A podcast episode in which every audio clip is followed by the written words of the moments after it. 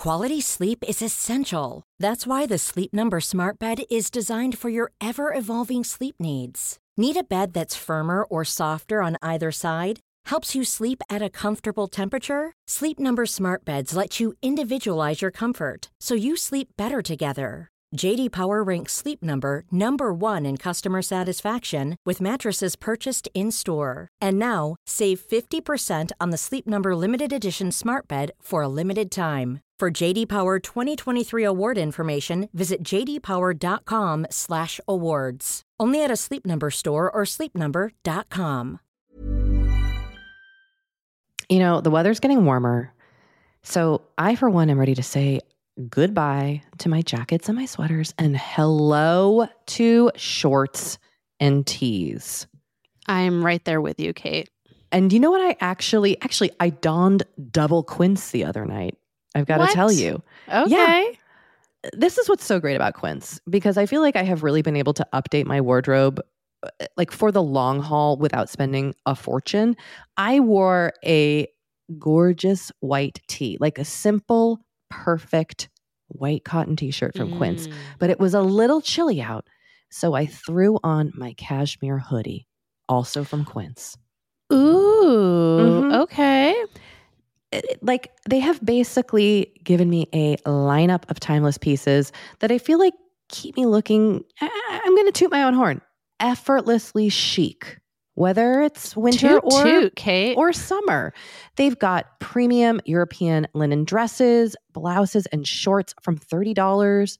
You got washable silk tops, really stunning 14 karat gold jewelry, and so much more. Like, truly, Uh, the list goes on and on. And the best part is that Quince items are priced 50 to 80% less than similar brands. By partnering directly with top factories, Quince cuts out the cost of the middleman and passes the savings on to us. And they only work with factories that use safe, ethical, and responsible manufacturing practices and premium fabrics and finishes, something that's very important to us. So, look, if you're going on a trip, if you just need to update your summer wardrobe, get warm weather ready with Quince. Go to quince.com slash forever35 for free shipping on your order and 365 day returns. That's Q-U-I-N-C-E dot com slash forever35 to get free shipping and 365 day returns. Quince.com slash forever35.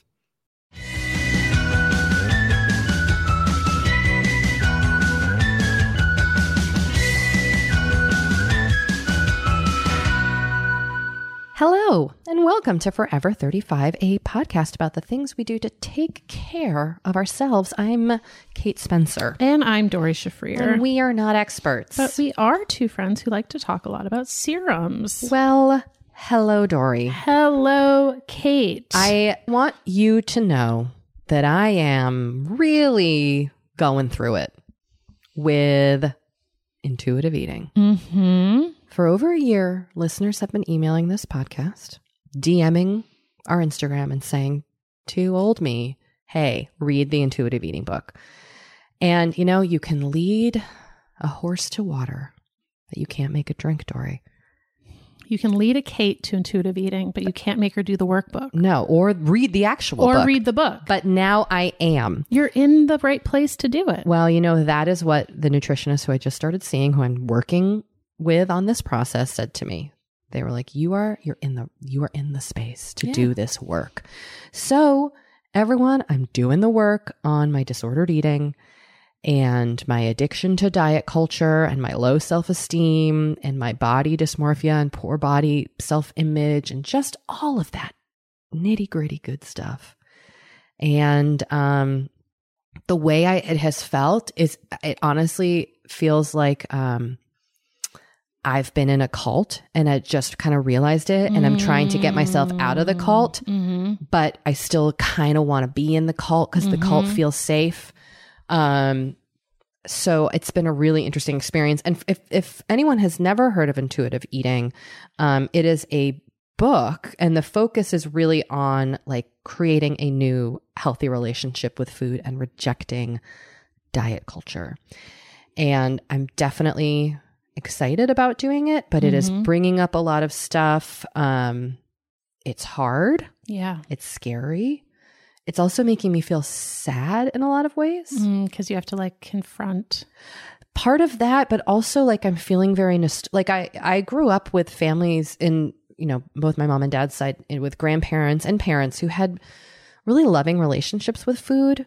Both my sets of grandparents, even though they came from very different backgrounds, had um, beautiful gardens. Ooh. Grew a ton of their own food. I spent I spent time would spend time with my grandparents in their gardens, and they they made they really cooked from scratch and they made really beautiful. There was a lot of love in how they you know presented food and how we ate as a family and so i'm i'm just feeling i don't know why it's making me feel sad like i, I just am because i think that's what i'm longing for and i really want to kind of move towards that as a Mhm. lifestyle um so yeah it's been really interesting but thank you. So many people have um, offered me like people to follow on instagram and podcasts to listen to and books to read and body positive memes and i really appreciate it because this is really uh, like uh, this is shit. This is hard for me. Yeah. It's hard. I feel like for me, it's been like a years long journey, but weirdly, being pregnant, I feel I've, I feel like I'm in like the best place with food that I ever have been. that's beautiful that's so powerful It's i hope so it stays weird. that way I know, me too. Because like everything that you're saying, I'm like, yep, been there, yep, yep. And I think I had been getting better.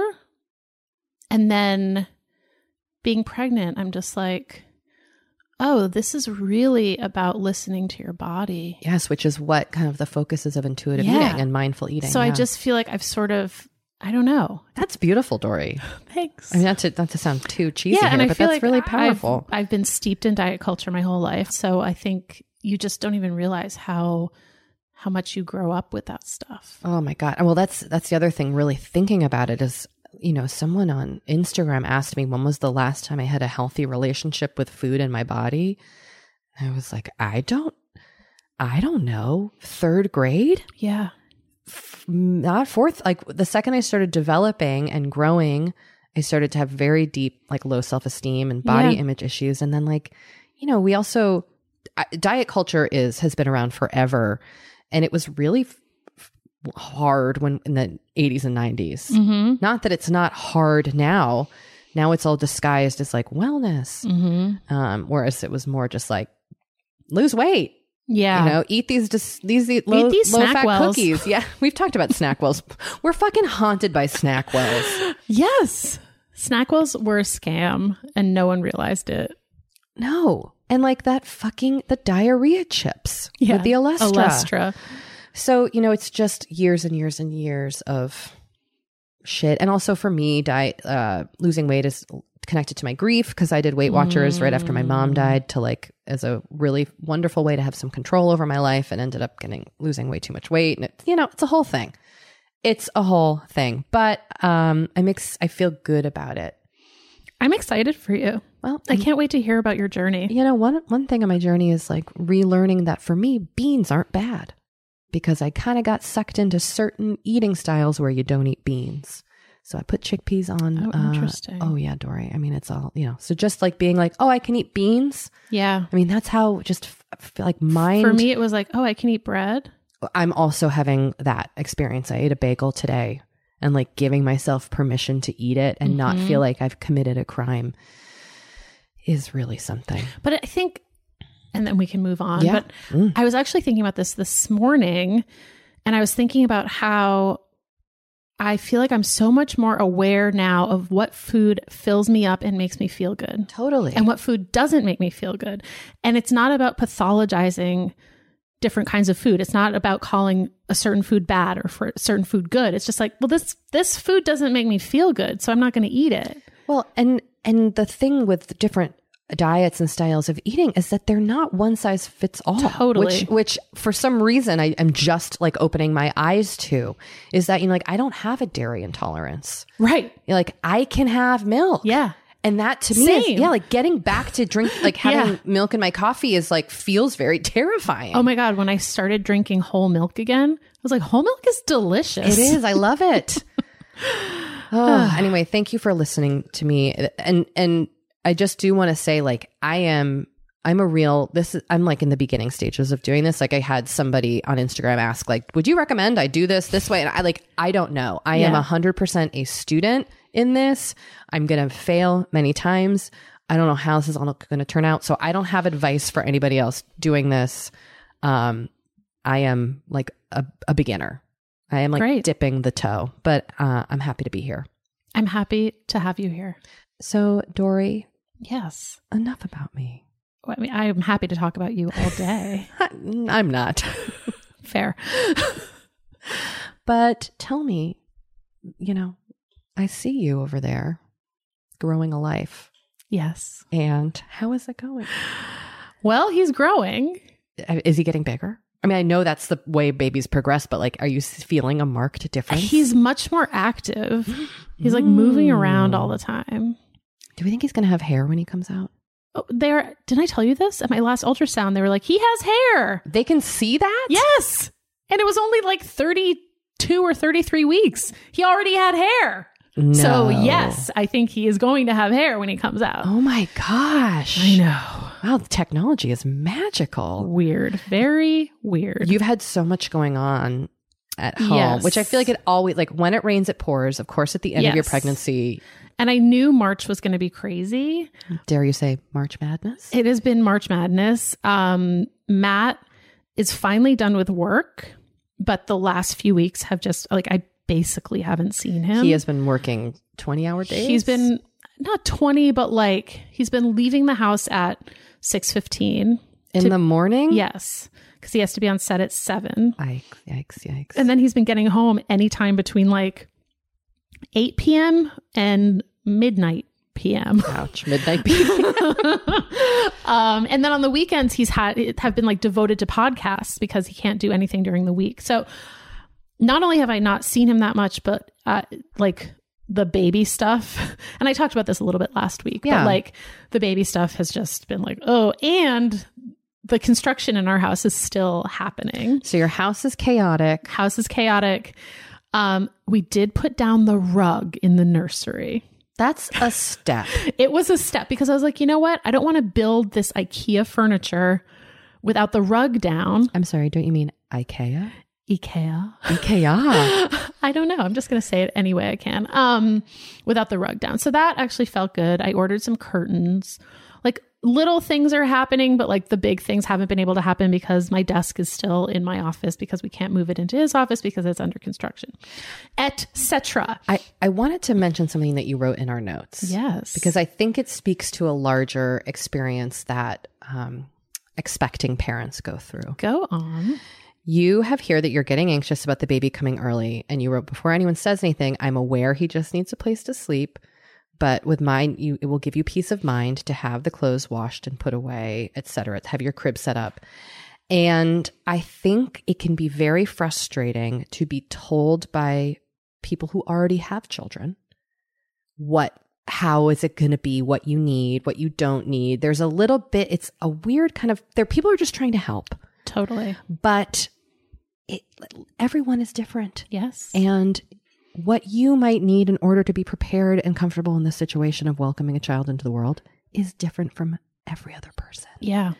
and it can be very exhausting i'm going to shut up now but i just No, i just saw that up. and it just resonated with me because no, and I mean, I touched on this a little bit last week, but like, you know, I think, especially given the nature of my other podcast, we get a lot of unsolicited advice. And like you said, I think most of it is very well meaning, but it is exhausting to go through. A lot of it is well meaning and conflicting with other advice that we get. So I'm sort of like wading through all of this stuff.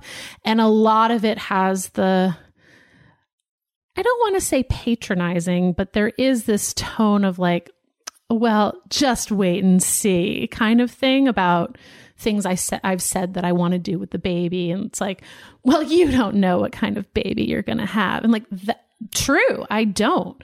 But it's exhausting to like wade through all of that.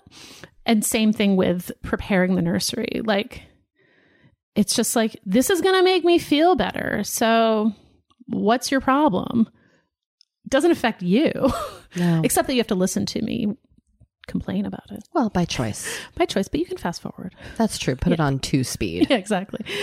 Um, so that's just kind of where I'm at. Thanks. Do you? I am doing me. Especially in this time, this weird space of like, it's it's almost time, but not yet. Yes, It's just that weird kind of like waiting and staring into the unknown. totally. You feel like you're doing something. yes. I get it.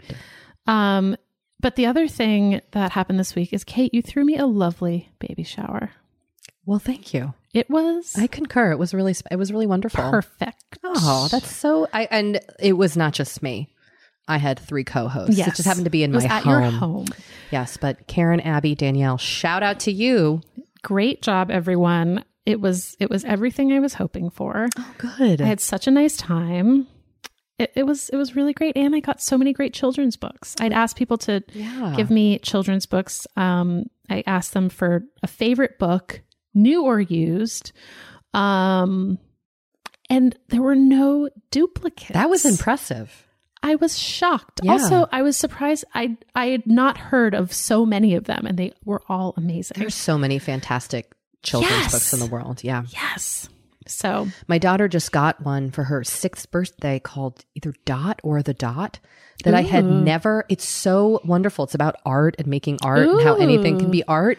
And I'd never heard of it. And it's like this very famous children's book that my kids both knew. And I, it was new to me and it was wonderful. So this just feels like there's an endless world of fantastic books for kids.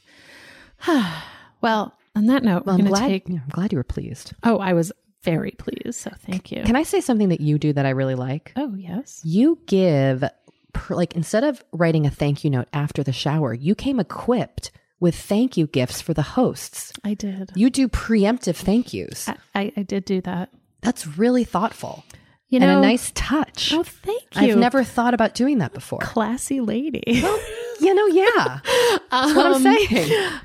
You know, I know. I, I knew how much hard work went into this shower, and I just wanted So the people who put in that hard work to know that I appreciated it. Oh, well, you gave me a cool mug with my initial in it, and I drank out of it last night during my mindful eating snack oh, hour Oh, good. before bed. Oh, good. So thanks for that. I know I saw those mugs and I was like, oh, I'll get them personalized It's initial really mugs. pretty. Yeah, it was a pretty mug. Thanks. Okay, so I just wanted to interject Did that. you notice what kind of candle I got you? yeah, Cozy Nights, my Yes. number one fave candle. Picked that out especially for Listen, you. thank. Did There was everyone- only there was only one left. Oh, good. And I was like, Kate must get this I one. love Cozy Nights. Do you know that I bought two Cozy Nights to burn during your shower? Oh my goodness. They were going as the shower was oh, happening. my- And then when I opened my little present and had a new Cozy Nights, I was like, you know what? It's just full circle. Cozy Nights. You know what? Wouldn't you love to interview the person who created that scent? Oh Oh, yes. who are they? Who are you? In a lab somewhere at Target HQ. totally in Minneapolis. There's some scent master. They're super hyggy. Huga. Sorry, again, another word I can't say. I think I think it's Huga. Anyway, okay, we've gotten so off track, but if that person exists and listen to the podcast, I bet Nora knows them. oh, Nora McInerney, She know knows everybody. every important person in Minneapolis. And this might be the most important person in Minneapolis. I mean, possibly Up there. up there. So in honor of our very special guest today, I mean, Doree. dream guest. You know, it's it's one of those things where you're a little nervous scheduling an interview with someone like Jacqueline Winspear because you're like, "Oh my god, what if she is not as amazing as I, you know, want her to be?" But guess what? She was. you know, sometimes I say never meet your heroes, Right. But sometimes meeting your heroes is as amazing as you want it to be. It, was great. I mean, not to hype up the interview too much. Listen, stay tuned. Yeah, I did any- take a photo of you during the interview because you were adorable. I was so excited. I was beaming. But we Um, wanted to talk about writing. yeah, because we we get a lot of questions about this, about our own processes. How do you do it? How are you such amazing, talented writers who just write with ease and grace? That's what all the questions say. Every It's single, so and we're like, we don't know. We're just so good at it. We love it so much. Jk. Uh, writing is a thing. It's hard. Yeah, it's hard. It's um, it's hard, and you and it feels like something that should flow out of you, yes, like your menstrual cycle. sure. And instead, Some days you have a very light flow. some days it's heavy, Doree. Some days it's you need that super plus. I love a super plus. Um, yeah, I mean, you know, I just sold another book. Kudos to you. Thank you, which I'm very excited about, but I also have to write it. And especially in the last few weeks, my life has been so chaotic Mm-hmm. with travel, with getting ready for the baby, with having construction in my house, with having my husband basically gone. You had family visiting. I had family visiting. Like, I have not been able to find the time or the mental space to be working on my book in the last few weeks. So that's been a little rough. Um, I find that I think I write the best when I do have kind of a routine in place. like kind of an everyday, same time, like- same spot. It doesn't necessarily have to be the same time, but I do like having it in a spot that I feel comfortable in. Um, I know that you were looking for kind of a a coffee shop with no internet. Did you find a good cozy spot for writing? I did not. Um, and actually, I've, I've lately found that coffee shops in particular are a little too distracting. but you had success at the library. But I did have success at the library, at the West Hollywood Library, which is gorgeous. Um, and I'm also very much looking forward to the wing opening, Mm-hmm, me too. but it's been delayed by a few months. So I don't think it's going to open before my baby comes. Um, but I think that will be a conducive work environment as well. So, you know, just kind of like plugging along. Um, I do find it useful to keep a notepad by my bed. That's your standard. That's that's just like gold Doree Look, I love a notepad by my bed. it works for you. Sometimes I wake up in the middle of the night. I'm like, oh, I should write an essay about that. And I just like scrawl it on the notepad because I, based on experience, like I have come up with ideas in the middle of the night, been like, oh, I'll remember this in the morning. And then had no recollection. Like I, I know enough to know that I had an idea and I can't remember what the idea was. I and totally that is know it, the yeah. most frustrating Very thing frustrating. in the world. And oftentimes the weird ideas you have right before you go to sleep like feel so great. And you're like, I'll remember this. Yes, This is perfect. I've solved the plot. totally. And you wake up and you're like, what? What were they supposed to be doing? But I also think that a part of writing that is often overlooked is the the preparation for the actual writing in a way that is unstructured. And what I mean by that is Ooh. like I get a lot of ideas when I'm just like in the shower, lying down in bed, half asleep, taking a walk with no phone. Like anything where I don't have my phone, Right. You aren't staring at a computer. I'm not staring at a computer. My mind is just allowed to wander. That is really important. And I feel like people don't talk about that enough. That's a really I that's also a big part of the process for me is just kind of like letting the story sit in your brain and seeing what like I'll be like putting on my clothes and I'm like, "Oh, this character's got to do this in this moment to make this happen." My my husband who is uh, a writer, he often like will go for a run or go for a walk or a bike ride yeah. and and just to get his brain Mhm. just to kind of think about things. I think the worst time to quote unquote come up with an idea is sitting in front of your computer. I really appreciate what you're saying. That's really true and I hadn't given that much credit. And you know, spoiler, but Jacqueline talks about this because she came up with the idea for Maisie Dobbs while she was daydreaming at a stoplight. I mean, She tells the story much better than I do. Yes. I mean, So- and look, uh, uh, Stephenie Meyer, prank, prankster, prank caller extraordinaire, calls into this podcast. Fake she Stephenie hasn't Meyer. called in for a while. well, do you know that on the invite list for our Austin meetup, someone RSVP'd as Stephenie Meyer Oh my God. and wrote a Twilighty joke? No. The pranks continue. Wow. But Stephenie Meyer had a dream about two people in a field, and that became Twilight. Yeah. Okay. All right. Look, um, I uh, uh, so I'm drafting a novel. Yes. I've never written, never written fiction. I mean, I have written a million half finished pieces of Sure. fiction. My goal in this case is just to get to the to a fifty thousand word count Mm-hmm. goal that I've set for myself. And the way I'm kind have kind of been rethinking it is that this draft that I'm writing, this first draft, is almost more of an outline Yes. where I'm kind of just putting in things that happen. Am I Mm-hmm. getting the emotional stakes right the first time? Am I getting the plot or the the arcs right? I don't think so, but I'm just kind of getting stuff on pa- like it's almost like I'm placeholdering 50,000 words and then I can go in and really like add the meat to the bones a bit. Yeah. Um, what I find really interesting about the, the biggest revelation I've had about writing, and I have done it for many years, but also I'm still a total novice and beginner, is that you cannot like nobody can tell you how to write or what the Mm. right right way is to write a book or outline a book or write a personal like it's the way you do it is the right way for Yeah. you because I have so many friends who are amazing like prolific outliners and they write a 20 to 30 page outline and I have other friends who just do what's called pantsing where they just write and see what happens. Mhm. I actually feel like that's what Stephen King does. I've, I've read his writing book and now, of course, I don't remember. So apologies if I get that wrong. But um, just being gentle with myself and knowing that the way it's all coming out, like in this weird zigzaggy way that feels quote unquote wrong, is actually like the right process. Yes, for that is your process. Yes. And so I'm about 26,000 words into That's this draft amazing.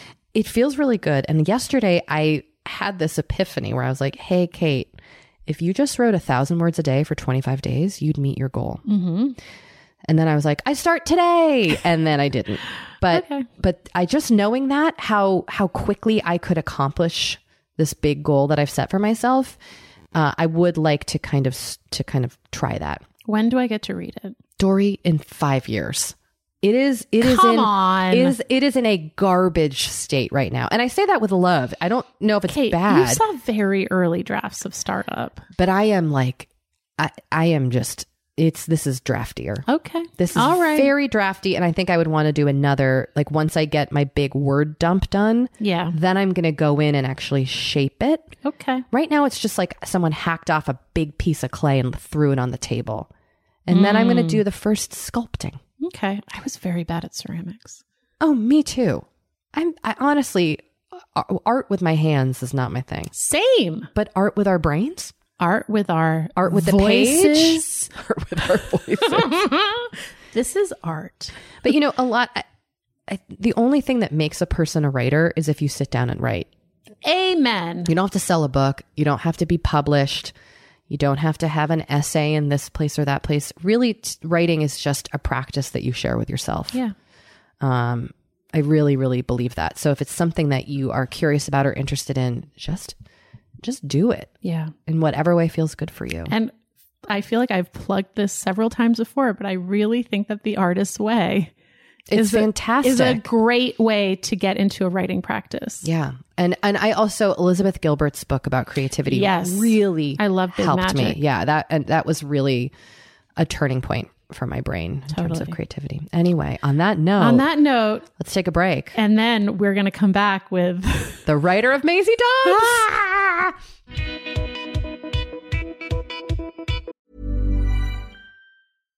One size fits all seemed like a good idea for clothes Nice dress. Uh, it's a it's a t-shirt.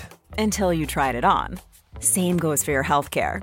That's why United Healthcare offers a variety of flexible, budget friendly coverage for medical, vision, dental, and more. So, whether you're between jobs, coming off a parent's plan, or even missed open enrollment, you can find the plan that fits you best. Find out more about United Healthcare coverage at uh1.com. That's uh1.com. Kate, I feel like we are like barreling into summer. It's happening so fast. It is. And I feel like also with summer just come more social events, there's weddings, there's nights out, it's uh, vacations. I mean, it, like all the things happening in summer. And what I love is that Honeylove has just the right thing for all those events. Feel comfortable and confident this summer with Honeylove's best selling Super Power Short. The Super Power Short smooth shapes and lifts, giving you a flawless silhouette under any outfit with targeted compression technology that distinguishes between areas where you want more support and areas you need less compression. It's designed to work with your body, not against it. Speaking of working with your bod, the crossover bra, which I'm wearing as we speak, I wear that my- thing every day. I do too. Uh, it's my favorite Honeylove piece. Let me let me just tell you why. Yeah, get into it. Okay, it. do you want to tell me why? no, no, I was just gonna say, like, I, I, I don't even need to wear it to events. I wear it like the event is every day of my life. Yes, that's such a good way of putting it. The bra gives all the support of traditional bras without using any underwires. And just like sidebar, I have put on some of my old underwire bras lately and been like, oh God, like get this off of me. No, thank once you. you once you start wearing Honeylove, you're just like, no, not Yep. going back. You see how Also, it could like- be. Yes. Also, like summer sweat under those underwires is like, ugh, the worst. Now you don't have to worry about it. Get the support you need with the comfort you deserve and treat yourself to the best bras and shapewear on the market. Save 20% off at honeylove.com slash forever. Use our exclusive link to get 20% off honeylove.com slash forever. After you purchase, they'll ask you where you heard about them and please support our show and tell them we sent you. The summer vibes are just getting started, so shape your life with Honeylove. You know, Doree, we talk to a lot of really fantastic, intelligent people on this podcast. But I don't know, maybe you're like us and you want to go even deeper. Mm, I'd love to go deeper. We like to go deep. And that's not only possible with today's sponsor, but also easy to accomplish on Masterclass. Every year, I get really into the classes offered and the instructors offering them. Like, I- I'm all over the place with the things that I like on Masterclass, but this year I am very interested in the class Redefining Feminism, which is 14 lessons from Gloria Steinem. Okay. Now, they dissect issues women face in the US and ways we can play a role in the feminist movement in our everyday lives. Look, I majored in women and gender studies in college. So this is right up my alley. But even if you didn't, even if you're like, this is the first time I'm I mean, hearing those words. I would argue, especially if you didn't. Yes. Get into it with Masterclass because this is the year you can really learn from the best to become your best with Masterclass. Go from just talking about improving to actually doing the things you've been wanting to do with Masterclass. And it doesn't have to be redefining feminism with Gloria Steinem, it can be gardening in your own garden or your yard or patio. It can be learning to cook, cook Indian food or designing a space that you love. Masterclass offers over 180 world class instructors.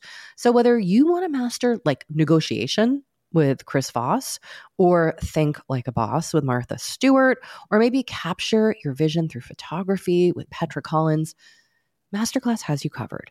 With Masterclass, you get unlimited access to intimate one on one classes with the world's best. And right now, our listeners will get an additional 15% off an annual membership at masterclass.com slash F35. Get 15% off right now at masterclass.com slash F35. That's masterclass.com slash F35. You know, the weather's getting warmer. So I, for one, am ready to say goodbye to my jackets and my sweaters and hello to shorts and tees. I'm right there with you, Kate. And you know what? I actually, actually, I donned double Quince the other night. I've got to tell you. Okay. this is what's so great about Quince because I feel like I have really been able to update my wardrobe uh, like for the long haul without spending a fortune. I wore a gorgeous white tee, like a simple, perfect white cotton t-shirt from Quince, Mm. but it was a little chilly out. So I threw on my cashmere hoodie, also from Quince. Ooh. Mhm. Okay. it- like they have basically given me a lineup of timeless pieces that I feel like keep me looking. I- I'm going to toot my own horn. Effortlessly chic, whether it's winter Toot, or toot, Kate. or summer. They've got premium European linen dresses, blouses, and shorts from $30. You've got washable silk tops, really stunning 14 karat gold jewelry, and so much more. Like, truly, uh, the list goes on and on. And the best part is that Quince items are priced 50 to 80% less than similar brands. By partnering directly with top factories, Quince cuts out the cost of the middleman and passes the savings on to us. And they only work with factories that use safe, ethical, and responsible manufacturing practices and premium fabrics and finishes, something that's very important to us.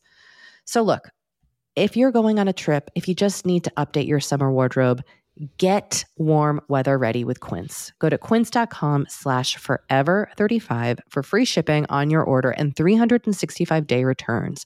That's Q-U-I-N-C-E dot com slash forever35 to get free shipping and 365 day returns. Quince.com slash forever35.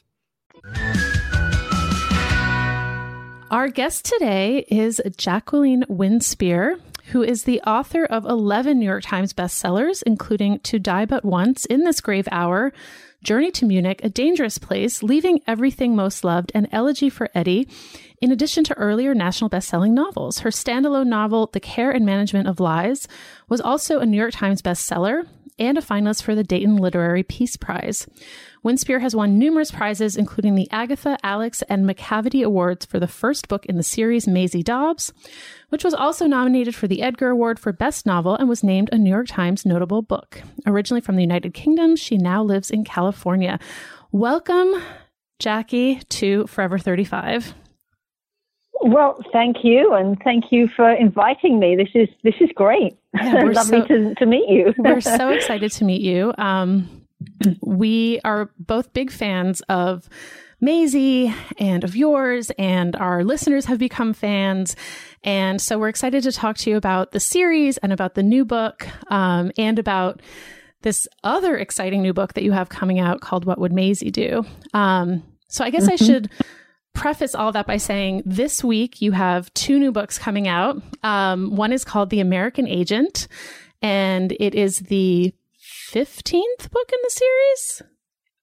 Yes, it is. Wow. Okay. Yes, I, I some, or is it the 16th? You know, I, I, I hate to say it, but I tend to lose track. It is the 15th book in the series. Okay. I just have to remember I've written 17 books, and of course, one was The Care and Management of Lies, which was my standalone. Right. And then there's um, What Would Maisie Do, which is nonfiction. yes. And so what would Maisie do is also coming out this week, and that is kind of a companion slash journal to the series. Um, so we will be talking about both of those. Um, but I'd love to just start with the genesis of Maisie. You have said that Maisie just appeared to you one day while you were daydreaming at a stoplight while driving to work. Um, can you tell us about that experience and what led you to turn that daydream into what it has become? Yeah, it's uh, it, it sounds a bit woo woo, doesn't it? But I, I figure if if you know eight Harry Potters can come to J.K. Rowling on a train from London to Glasgow, then I can get a Maisie Dobbs stuck in traffic in San Rafael, California. Yeah, you know? Definitely. But um, it was one of those days when, and we we we all know them because we've had a few recently. Uh, when it never rains in California, but it pours Yes. and I was on my way to work. It was absolutely chucking it down. And I got to this place on, on uh, Second Street in San Rafael, which is not far from where I live, on my way to the freeway. And, and literally all I could see ahead of me was tail lights and stop lights, and everything was like red lights through the rain. And it, it was just, everything was stuck. So there I was at a stoplight. And it, you, I'm a bit of a daydreamer at the best of times, I've got to tell you that. And uh, it usually starts off with wondering about whether I had, you know, turned the stove off and whether did I leave the dog, did I give the dog her meds, and did I do you know, all the things that you doubt yourself when you left home and given chance to think about it. And literally, I mean, it was I was sitting in traffic, and it it was at once as if I were watching a movie in my head. I saw this woman. It, it, it, I know it sounds really weird. I saw this woman appear in my mind's eye, and she came up through the uh, tube station at Warren Street, and I knew it was Warren Street because that was the tube station I used to take to work every day in Fitzroy Square, and. But it wasn't a, a sort of stainless steel escalator. It was the old wooden clunkety clunkety clunk. And instead of coming through a machine where you put your ticket in one end and it comes out the other, it was a turnstile. So Mm. my head was back in time, and I, you know, um, Maisie Dobbs came through. She stopped to talk to the newspaper vendor. She walked down the street. She stood in front of a, a building, one of the Georgian buildings there, and took out an envelope with two keys in it. And and and, and readers will know the rest of the story. Um, and that was in my mind's eye, and I knew her name instinctively. I knew her name was Maisie Dobbs. I didn't have to think to myself, what's this, what is this all about? And am I going completely nuts here? and suddenly I heard all this honking someone had wound down the window and saying, "You're waiting for any particular shade of green, lady," and uh, because everybody everybody had moved on, you know, and I quickly sped up and. You know, it was a, a good sort of, it was an hour's drive into work. And um, by the time I got to work, I would say I had the framework of the whole story in my head. Wow. And I, I, I couldn't wait to get home to write it, to write something. And I came racing home that day and you know, the dog's waiting to go out for a walk. And I just sat down and I wrote what became the first chapter of Maisie Dobbs. And um, I, it, it hadn't changed for the time. I mean, that ch- chapter was never changed from beginning to Wow. end. Uh, and it, uh, uh, from the time, you know, I wrote it to the time it went to press. What, Um, what was your you know, I I continue working on it, and then of course, you know, life gets in the way. You get busy, you get a new job, blah blah blah blah blah. And I I actually I'd only written just a few chapters, and I had a really bad riding accident. And uh, the following year, um, well, actually late, later on that year, I beg your pardon, later on that year, and um, the uh, one of my friends said to me, "Well, now's the chance for you to finish that novel." And of course, my I had my right arm in a structure, and I'm right-handed, and and I Oh. said, "Well, look at this," you know, feeling all sorry for myself. And she said, "Well, you've got a left hand, haven't you?" You know? so I, I I finished the book basically with one hand on the keyboard. So that was the story. Maisie Dobbs is the story of my recovery from an accident as well.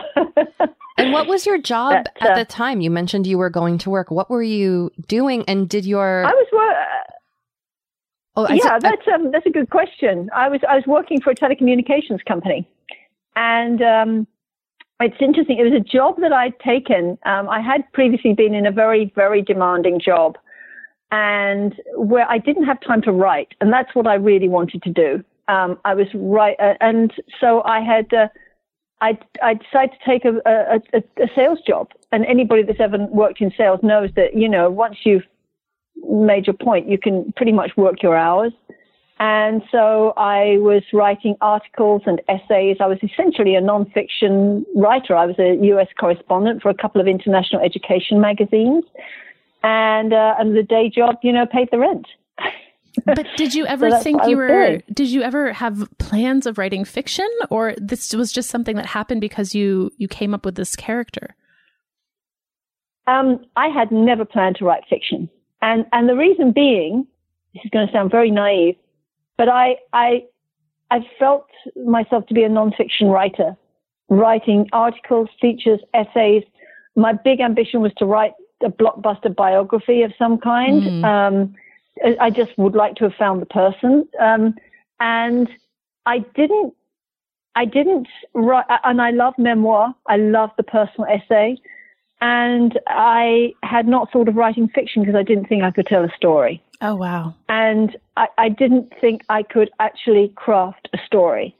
And it's interesting because one of my um, uh, sort of, I'd been doing a memoir class with um, Bay Area writer Adair Lara. And um, she, she does wonderful memoir classes, which was great fun. She was actually the friend who said to me, you know, you've got, you know, you've got, you've got a left hand, haven't you? And um, she had always said, maybe you should try your hand at fiction. I said, no, I'm not a fiction writer. you know, that's not me. And one of my revelations, which of course every fiction writer knows, but I didn't grasp it at the time, was that in fact you can touch truth more readily hmm. with fiction than you can with fact.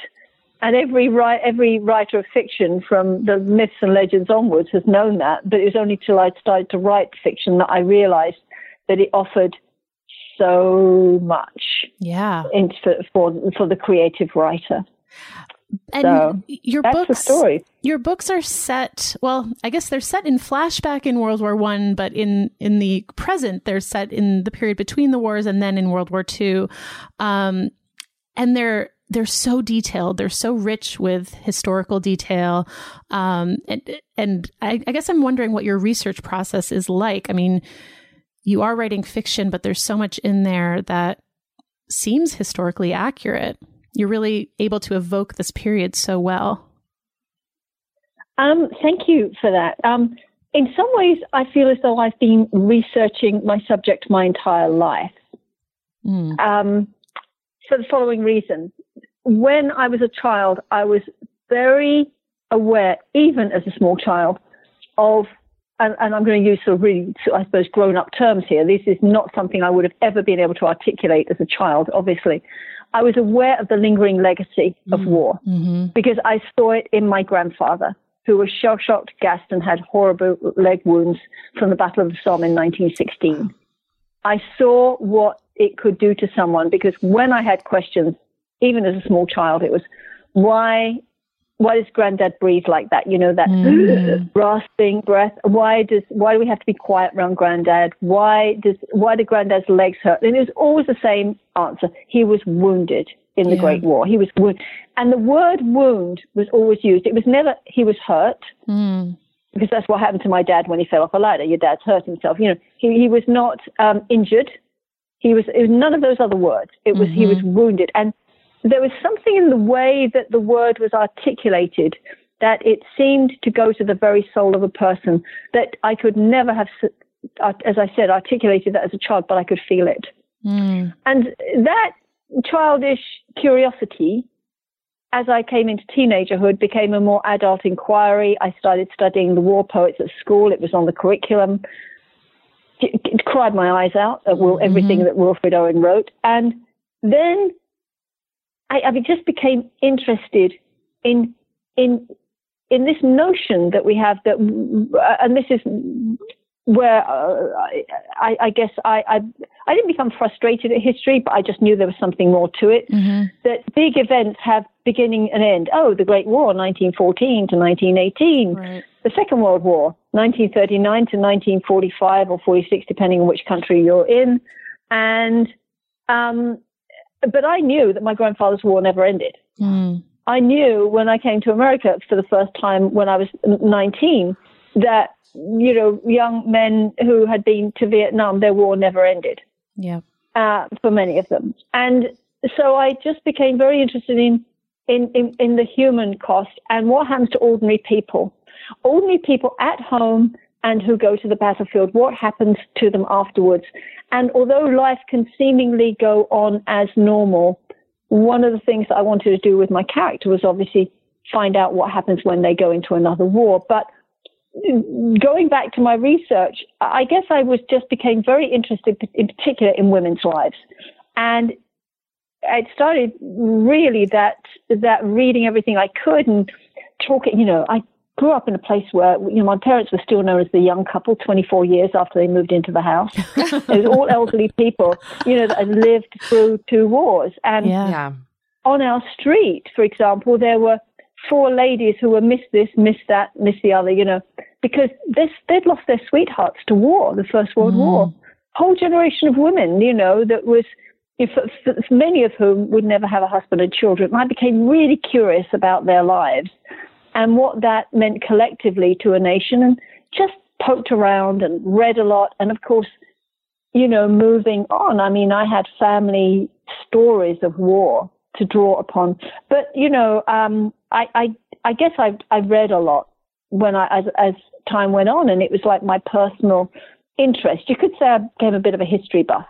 I've always loved history, but I, I love social history. I mean, Mm-hmm. I can, I can, uh, you know, we, we all have to learn about the, the big events at school and we learn the names, we learn the dates, but I want to poke through that. I mean, when I learned about the Tudor period, for example, in school, I was really interested when we got to the bit about Elizabeth I actually had black teeth. You know, I mean, why does she have black teeth? you know? Wow. And, and, and the, the, you know, and I, I would go to castles and sta old stately homes and figure out, okay, so where did they, how did how did they keep themselves warm? Where did they go to the bathroom? Where did they do this? You know, blah blah blah blah blah. I was, um, I'm interested in the human side, the really human side of social history. So I guess that's the research. Plus, yes, I've done a lot of uh, primary research for my novels. I've walked the battlefields of the of the First World War in France and Belgium. I've been to. Uh, I, I've spent a lot of time using the archive at the Imperial War Museum in London, um, reading through letters, you know, memoirs and so on, um, and uh, uh, listening to audio uh, um, that was, you know, um, recorded years ago and things like that. And and, uh, and and and that gives me a lot more than just the human experience. That also gives me a sense of language yeah. and of a rhythm of speech. I mean, the things that people there's a lot of things that that people just don't say today that they said then and that they say now that you would never have said then. Right. For example. Right. Um, no one gets into parenting in, in the 1920s. you know, you have parents and they exact discipline. You know, people would say, you know, I'm going to do that presently. They wouldn't say, I'm going to do that now or I'll do Mm-hmm. that next. It would be presently. So, so the the research takes on it's on several levels, and it's it's it's again, it's like researching anything. You, you, there's different ways to do it. so So that's the, Maisie, that's the the Maisie Dobbs books are all they're all mysteries, um, and and Maisie is a psychologist and investigator. Um, what led you to make her a psychologist as well as kind of a, a detective as well? Um, you know, here's the interesting thing that as much as, as, you know, as a writer, you create the character, and particularly with a series, so the character reveals himself to you. And right from the beginning, I knew that she, she had studied psychology. I knew that she had this background. I knew that she had a depth of um, intuition, a depth of intellectual knowledge, and that, that, that there had been some formality to her education as well. I knew all of those things Mm. about her, and it also made it a very interesting, um, uh, her a very interesting character for me to explore. But when I started work on Maisie Dobbs, the first novel, I didn't set out to write a mystery. I didn't Mm. think, oh, I'm going to write a mystery here. I wanted to just write the story that was in my head, and she just Mhm. had, and because she was a psychologist and an investigator, came to me fully, fully formed. There was obviously going to be a case, Right. and um, and it evolved from there. And in fact, it was a great. I was just telling someone this. A great surprise to me uh, when Maisie Dobbs went to press, and um, you know went into production. And my editor called me and said, "Can we talk about the next book in the series?" And I thought, "The series, right? Wow. Let's tap dance for a while here, and I'll come back to you on that." you know? So I had to really. I, I, and then I, I, the gift for me was that I was able to sit down and really think, how, how do I want, how do I want this to look and feel? How do I want to develop a series? Because what I didn't want to do was to um, have a series where you know every single case could have happened on the same day, the same year, the same Right. anything. I, I, to me, I, I, really wanted to explore um, how how people develop over time, and not just Maisie Dobbs, but there's a cadre of characters that readers have actually become very affectionate about. Leave leave Billy Beale out of a book, as I did at one point, and you know I have the world come down on me. You know what's happened to Billy? What's going to happen to Priscilla's sons? You know, and uh, um, but it's it's you know we're all impacted by the events of our lives, the events of our day, and what happens on a not just a local level but internationally. And so I, I just wanted to see, you know, to take my characters through time so that the the ex- exploration of character becomes a very rich experience for me as a writer. So can we can we circle back to your career because you've you've been a lot of things before becoming a writer, and the first Maisie book was published in 2003. So you were a college textbook salesperson, a life coach. Can you kind of talk to us about just your various careers and what it was like changing careers and becoming a writer full time? There's actually a thread running through those careers. They they all sound very different. Probably the one there's only a couple that were were quite different, and there were decisions made about that. But um, oh gosh, well for a start, I think in doing different things, you know, you meet so many different types of people, and that I I look back on it, and that has really informed my writing Hmm. and diff- doing different things, having different experiences. But um, I mean, when I went to college, for example, um, I studied uh, education and English. Those were um, what you might call two majors. Uh, I went to a college that that specialized in training teachers.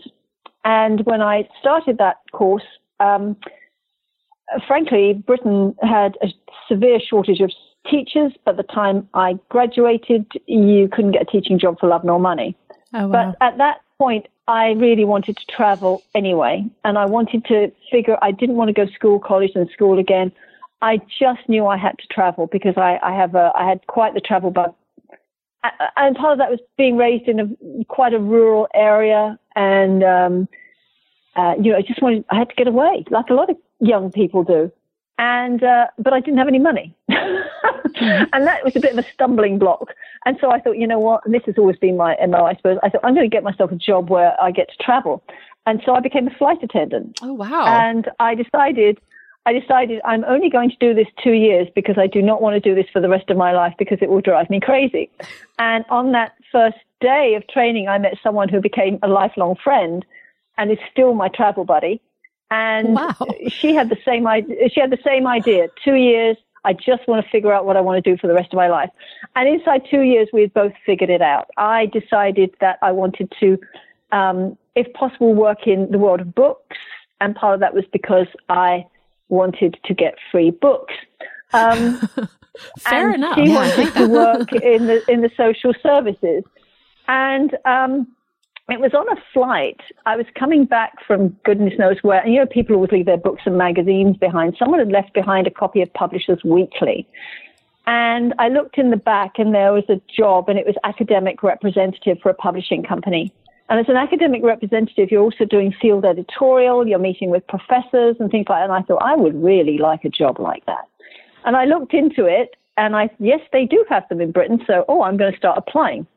Now, trying to get a job with an academic publishing company when you're a flight attendant is, is almost impossible because they think they have a certain perspective about what a flight attendant is. And I have to say that I, when I was a flight attendant, I worked with more women with degrees than I have ever worked with since. Wow. but, um, and master's degrees and PhDs. And people just like to travel. Yeah. Yeah. And um, anyway, I eventually worked in academic publishing for an American company and um, thoroughly enjoyed that job. So I did that for a while, and then um, you know because I had experience in in marketing and education, I ended up working in education in a marketing capacity in Britain, working at a couple of different colleges, um, which was really interesting, and that led me into working i- i- in another company doing marketing communications. And then I came to the United States and uh, I worked in academic publishing again. But um, there was a point where I really wanted to concentrate on my writing. And because of my background in education, I was writing for, as an, a, a, um, a US correspondent for a couple of um, journals on international education, which meant, you know, writing articles, features, and so on. And um, and as I said, I had the background in education, both having trained in education and working in academic publishing. And so that really gave, started to give me clips, and I was able to then write other articles, particularly travel um, and other things that interested me. And I wanted to really have more time for that. So that's when I said, okay, you know what, I can, I'll move into sales of anything, just about, and uh, just have it so that I'm paying the rent with that, and then I can do my writing. And I did that. And the life coaching came in at a point when, um, and this is going back, you know, 20 odd years now, that I just loved the idea, and I started to read more about it, of people being being a facilitator for people to do what they really wanted to do. Mm. Because all my life I had figured out what I really want next and I tried to make it happen one way or another. And I think I think it's really valuable and rewarding if you can be a kind of a facilitator for people to figure out what they want to do and then take the steps to do it. It's hand holding people through a kind of a rebirth. But obviously, when I started to write myself there, I had to make a choice, and you have to let things go. Um, and by that time, I was I was actually working in marketing consulting. I was no longer working for in telecommunications as I was when I started writing um, Maisie Dobbs, which is basically working in a tech company. But I was uh, doing uh, sort of marketing consulting, and I I I was I continued sort of with day jobs for a good two years after publishing Maisie Dobbs. and birds of a feather. Um, and, and it was the scariest thing in my life to, to say, you know what, I've, I can't keep fudging my way through long book tours. Mm-hmm. you know, mm-hmm. I've got to make a choice. And it was a case of making a leap for me. And mm-hmm. it was mm. terrifying because I, I uh, come from a family with a very, very strong work ethic. And my mom and dad had always taught us that you always have another string to your bow, which means you don't just have one job, you have two. Mm. And I've always done something else, you know. I mean, even when I was working in publishing, I mean, I had a, I had a job working in a bar in the evenings at weekends. You know, I've, and, and I did that here as well. I worked in academic publishing, but I was also working in a restaurant. I don't know why, I just like doing it. You know, we have been delving more and more into the topic of our skin as we get older and how we treat it and how we love it. Because look, as I'm learning in my mid 40s, as you get older, you deal with new things when it comes to your skin. Not that they're bad, they're just new. You know what I mean? Like I am now just discovering crepiness, Doree. Mm. Okay. Which is okay. I know. Visible on my neck and chest. Luckily, it's a thing. It's a thing. Luckily, OneSkin, our sponsor today, knows all about things like crepiness. And I'm not overly concerned with aesthetics, but like I do just want to keep my skin healthy as I age. Totally. I love their topical supplements. They really help your skin feel I don't want to say younger, but just vibrant, mm. refreshed. They combine tissue engineering, data analysis, and cutting edge longevity science to literally create the world's most effective product to help with skin aging. I am particularly fond of their face topical supplement. It's essentially a moisturizer, but it has their mm-hmm. proprietary OS01 peptide to really help with all the parts of our skin that are exposed to environmental damage. You can use it on your face, your hands, your neck. I know here mm-hmm. where we live in Los Angeles, our hands, we're driving, that sun is coming at us at all times. OneSkin believes the Amen. purpose of skincare is not just to improve how we look, but to optimize our skin biology so that it is more resilient to the aging process. They really create next level skincare. OneSkin is the world's first skin longevity company. By focusing on the cellular aspects of aging, OneSkin keeps your skin looking and, more importantly, acting younger for longer. Get started today with 15% off using code OVER50 at oneskin.co. That's 15% off oneskin.co with code OVER50. After you purchase, they'll ask you where you heard about them, and please support our show and tell them we sent you.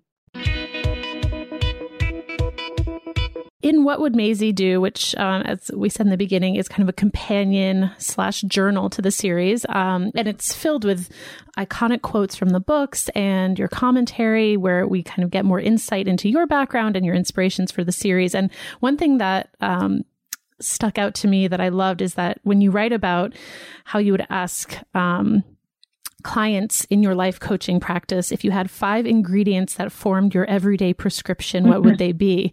Um, and, you know, this is a podcast about self care. And I think people would be interested in hearing why this is an important thing to ask and reflect on. And I know you mentioned this in the book, but if you could just talk about what yours are, um, that would be great too.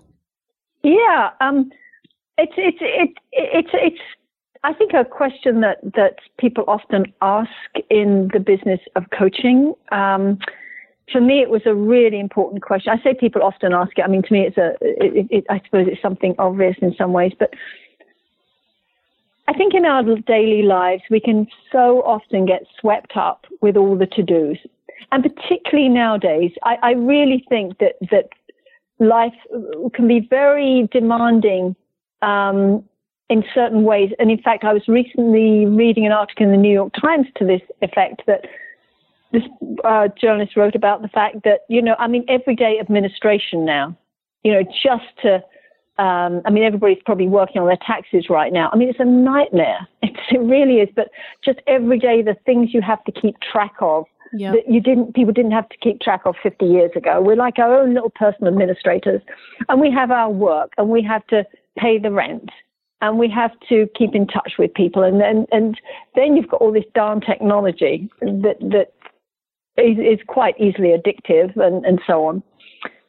So I remember, you know, I've said I said this to each of my clients. If you had a personal prescription, what would it look like? And I I shared what mine would look like. And every day, I have to. I know I have to eat well. For example, I mean, by that it doesn't mean I have slap up meals. It means if I start snacking and eating junk food because I'm on the fly, I don't feel very well. Mm. So eating good food is really important to me. Um, and and I have to really avoid that because if I start feeling unwell, it means everything else starts to go because I can't work properly, I can't think properly, I'm no good to my friends and family. I really, I know that I need time in the fresh air. I need time in nature. I need to have that green around me. I have to be creative, and I want to spend time with people I love. So, you know, there, it, it's what are the, the, the vital things that can make keep life on an even keel, that keep your boat swimming and going through good times and bad. Mm. And and you don't always have to hit all of them. And in fact, one thing that I used to ask my clients to do, just as an idea, is just you take a jar, any old jar, you know, old jam jar or something, and um, what I would do is I would uh, on a on a single sheet um, write down, you know, have uh, I'd type down all my my five ingredients, and then I'd sort of print that off a few times so that I could have an ingredient on one strip of paper. You know, a bit like people do when they have advertisements in a coffee shop, and you tear a strip off the bottom and it's got their phone number on it.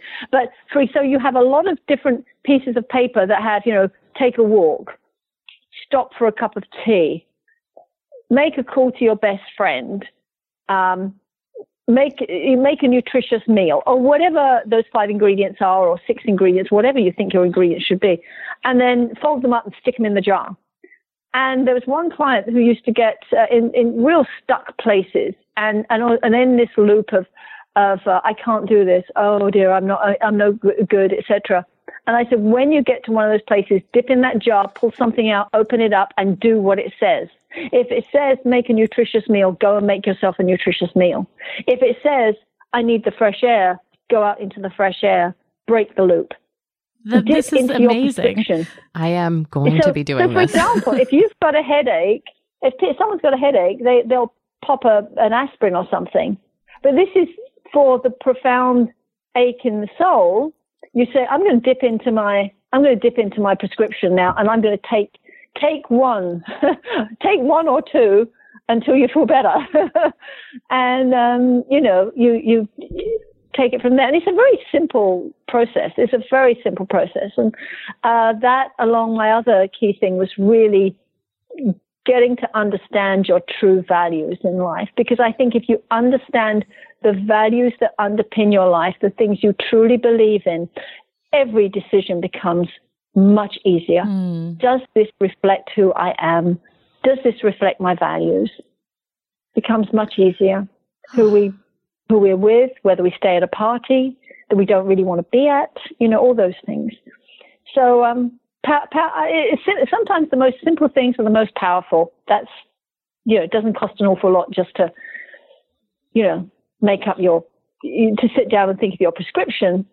Make up strips of paper, roll them up, stick them in a jar. So you've got a big jar of them and you just put your hand in when you need one. Kate, I know what we're doing this There you go. afternoon. I am. This is so helpful. I've never heard heard of this idea before. I am hundred percent going home Yeah. today and making a jar. I have to figure out my prescriptions, but yeah. Yeah. I love that. I mean, so one of mine is is spending time with my horse, and I, I didn't go out for the last couple of days because I'd I'd hurt my back early in the week. I'm I now I couldn't care less about my back. I just know I need to go out there. I need to be around the horse. I need I need to be around the dirt. You know, I'm a mm-hmm. country girl. I need I need to feel the earth under my feet. If I don't, and that's the trouble. Most of earth under our feet. We really don't. It's it's. Um, I, I think that's actually a very important factor in life because if you consider 200, 150, 200 years ago, everybody at some point in the day was in had the had the earth near them, and then of course with the industrial revolution, everybody moved into cities, and now if you work in a city, unless you've got a really nice park to go to, you're going to be in concrete and plastic and inside an office and back home again yeah. without being having your feet on the ground. And our bodies, our psyche has not developed as fast as, as the world around mm. us. And we still need, we, st- you know, people make such a big thing about, oh, you need to be among the trees. You know, just, I'm looking out my window now and I'm surrounded by trees. It's, I, I, I wouldn't have it any other way. Oh, and I've worked heavenly. in cities. yeah. Um, Jackie, just one last question for you. For for all of our listeners who are such fans of the series and have been waiting eagerly for the next installment, can you tell us a little bit about the new book, The American Agent, which I have read, I loved, um, but I don't want to give anything away. So I will let you kind of give everyone a sort of précis about what it is about. Okie dokie. Um, you have to be really careful not to give things away. Yes. and it's so easy to do that. Um, the American agent, well, I'll leave it up to readers to figure out what is meant by the American agent because it might not be the obvious one when they read the book. Um, but the American agent opens in the early days of the Blitz in London, uh, in particular. Um, and I will preface this by saying that um, sometimes uh, people who are not familiar with the history think that the bombing of London was confined to the Blitz, and it wasn't. It actually started earlier on in 1940 and went on right to the end of the war. But, um, but the Blitz refers to a very specific type of aerial warfare inflicted uh, by the Luftwaffe. And uh, it is, is Blitzkrieg means lightning. And it was intense, intense bombing of uh, cities and uh, this happens to be set in London at the outset of the Blitz in early September 1940. Maisie Dobbs and her um, friend are volunteering. People were encouraged to volunteer their time, and because of their backgrounds in the First World War, they are ambulance drivers and uh, they're going out into the bombing to help people. On this particular evening, they have uh, an American war correspondent with them. And American war correspondents were based in Britain during the Blitz. Probably one of the most famous is uh, Edward Murrow, mm. who's uh, you can listen to his broadcasts even today. Um, this young American woman is subsequently found dead after she has made her broadcast to America and uh, Maisie is asked to investigate, along with someone that she's met before, an American who works for the Department of Justice. And it's the very same man who basically saved her life in Munich, uh, if you've read Journey to Munich. So the, the story unfolds, and it doesn't unfold just for Maisie and the case she's working on, but also for those in her immediate family, and uh, by family I mean the the friend that she loves dearly as well, and uh, and readers I know just love to know what happens next with just, not just Maisie but Priscilla with Billy Beale. Mm-hmm. They both have sons in the services. Um, and with um, you know the other characters in uh, that that form part of Maisie's circle, and things move on a pace. Let's just say for Maisie in her personal life, and very much through the course of the uh, the case and uh, and indeed for the country. So I think that's all I'm going to say about yes. that because I could. But um, I one of the key inspirations. There were two inspirations for me. Um, uh, num- number one um, being the the great reverence I have for war correspondence. Mm. Uh, very much so. Um, I don't have to wear a flak jacket and go to war to tell my stories of war, but but they do. And uh, in this day and age, when uh, the integrity of the news is being questioned, we must not forget that people go to go into war zones to bring us the news, and they should be revered for that. Yes. Yeah. And um, and the second thing is actually the power of the radio, which people for, I think in this day and age, we forget how powerful radio was through the 20th century and actually continues to be powerful today. Um, so those were the two key inspirations for this uh, for this book. Well, and it is wonderful. Some family, some family history too. Family history. Um, So uh, it is wonderful, and I also really enjoyed what would Maisie do. Um, so we're very excited about these books coming out. And can you tell our listeners um, where they can find you if they want to kind of follow along with your writing, etc.? Well, yes. I mean, if you go to my website, which is basically www.jacquelinewinspear.com, Mhm. um, update they'll have updates on the books there, and also if you click on the events, there's a list of my upcoming um, appearances with my book tour, which starts on March the 25th, and um, in addition, if you click on newsletters, I have a complete newsletter archive, which uh, is each each newsletter is not is, actually it contains a lot of detail about the inspiration for a given book. So, for example, last week, people that received my newsletter, it was all about war correspondence. Uh, the next newsletter will be about the power of the radio. So um, there's a lot about every book I've ever written um, in the newsletter archive. And uh, you'll also be able to read more about what would Maisie do, which, you know, uh, can be read not only by people that are familiar with the series, but also people that have never read the series. There's Yeah. something for everybody. It, it, it becomes a living document uh, because of the, uh, the, uh, the questions, um, effectively coaching questions and, uh, and journaling pages. Yeah, it's really great. So it's all there. Um, yeah. Well, Jackie, it has truly been a pleasure to speak with you. Thank you so much for taking the time. This is a thrill for us. yes. Um, well, it's wonderful for me too. Thank you. yeah, and congratulations on the publication of your two new books. Yeah, um, thank you very much. I'm very excited about them. They're, they're actually both really. Um, any book is hard to write. Um, it's hard work. It's that's why they call it work. Um, but uh, they were both uh, a joy to write. I really enjoy writing both of those books, um, and uh, so I'm very excited about it. So thank you very much indeed. I really appreciate your interest. Yeah, well, thank you. Have a wonderful rest of your day. So, Doree, your intention last week Mhm. was to express gratitude for your baby shower, your family, and your health. And I feel like you did that here. Why, thank you. You know, I I feel like I'm sometimes not the best about like sending timely thank you notes and sh- you know, showing my appreciation and I just especially with the baby shower, I really wanted people to know that I deeply appreciated Well, message received. so thank you. And, you know, especially after seeing my family, I'm like grateful for my family. I'm grateful for my health. I'm grateful that this pregnancy is going well. Um, knock on wood. I feel like I always have to say that. Oh, that's fair. Um, but yeah, I'm I'm just like really grateful for all of it. And what are you intending on this week?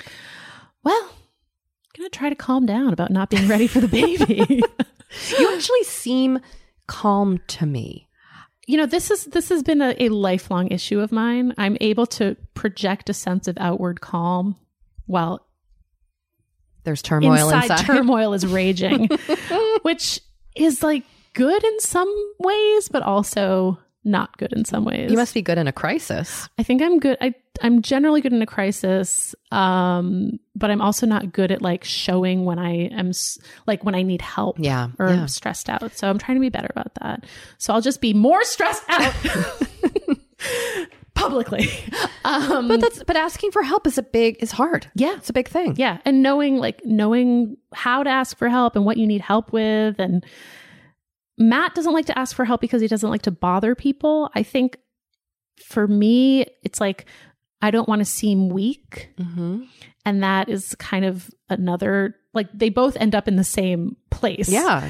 Um, you end up not asking for help. you end up not asking for help. So I'm trying to be a little bit more honest outwardly about how I'm feeling. And I'm feeling like pretty fucking stressed about this baby, especially like, yeah. So just gonna try to like, be like, okay, I'm gonna do what I can. But there are gonna be things that are outside of my control. Yep. You got this. okay. And you know what? All this this feeling of chaos and not having it all done. All that, I I do feel like it's it is all good good, a good experience because the next time it happens, you will be able to connect back to this the way you're feeling now Mhm. And know that it's all going to be okay. Yes. And you'll gain skill and insight from this experience. I hope so. Thank you. You will. Um, how about you, Kate? Mm, I mean, my intention was to watch Schitt's Creek on Netflix. Boy, I'm now in season three. Oh my goodness. I have crushes on everyone on the show. I mean, a lot of them are very handsome. Daniel Levy. I mean, look, Daniel Levy and Eugene Levy. Let's just say it. Father and son. Oh boy. Crushing on the whole family. Oh, boy. And This- his, his sister's on the show too. Oh my goodness. Yeah, they're all a very attractive family. And I just, the show just brings me such joy. It's funny, it's sweet, it's heartfelt, and it's short. So it's like 20, uh, each episode's like 22 minutes. So I've been Mm. a snuggling. snack. Yeah, I've been snuggling into bed around like 10 15, 10 20. Ooh, I watch an episode of Schitt's Creek. Then I normally start a second one, make it like five minutes, and I'm like, I'm tired. Do you watch it on an iPad? I'm on my phone. On your phone? yeah Okay. keeping it real easy. So anyway, thank you to the creators of Schitt's Creek, the actors, the crew, Catherine O'Hara. Uh, she is a treasure. I would love to interview her on this podcast. Oh yes, let's put that onto the universe. putting it into the universe. Catherine or Catherine's reps or someone who She is so knows Catherine. She's so fucking funny on this show. It's like She's so funny. boggles my mind. Anyway, this week, Doree, Yes. I am just going to do some Google searching, Mm-hmm. some learning about Italian eating and cooking. Ooh. Now, this has come up a lot on this uh, podcast. I always talk about my like passion for Italian food, Mm-hmm, mm-hmm. but I'm still just like a total novice. okay. So I'm kind of curious. Like, I kind of want to read a book where it's like, hey, here's what a regular Italian person in northern Italy eats. Here's what a per- I, I just have been inspired thinking Yes. about my grandparents Mm-hmm. and reading some, you know, um, Samin Nosrat's book Mm-hmm, and and her show like really really moved me and and I'm just trying to like you know experience like the lo- like slow I I don't want to say slow cooking in an obnoxious way but just like what it would mean like to like roast a tomato yeah. in the oven and then mash it up with some olive oil and garlic and like put it on some pasta. Oh, that sounds delicious. Doesn't that sound good? Yeah, like Anyway. a really good tomato. Doree, Yeah. you know what I'm going to say, right? I love a good tomato. I love a good tomato. But you know, I even was like googling Italian cooking classes. Like part of mm-hmm. the uh, this whole intuitive eating thing for me is leaning into the things I that interest me about food and cooking, Yeah. and that for me is like kind of connecting with my roots, my t- little bit of Italian roots that I have, um, and learning more about uh, what food means in that culture. I'm so excited for this. I'm excited for you to cook me food. I will make this a part of the meal train that you get going once baby arrives. Uh, gonna introduce baby to garlic very early. Oh, garlic is my favorite food. So, hey, if you have any Italian recipes to share, give me a ringle dingle on the voicemail 781 591 0390. You can email us at forever35podcast at gmail.com. You can join our Facebook group at facebook.com slash group slash forever 35 podcast. And if you like the show, leave us a review on Apple Podcasts, tell a friend, or like shout us out on the social medias. Yeah. We The- love us on the social. medias.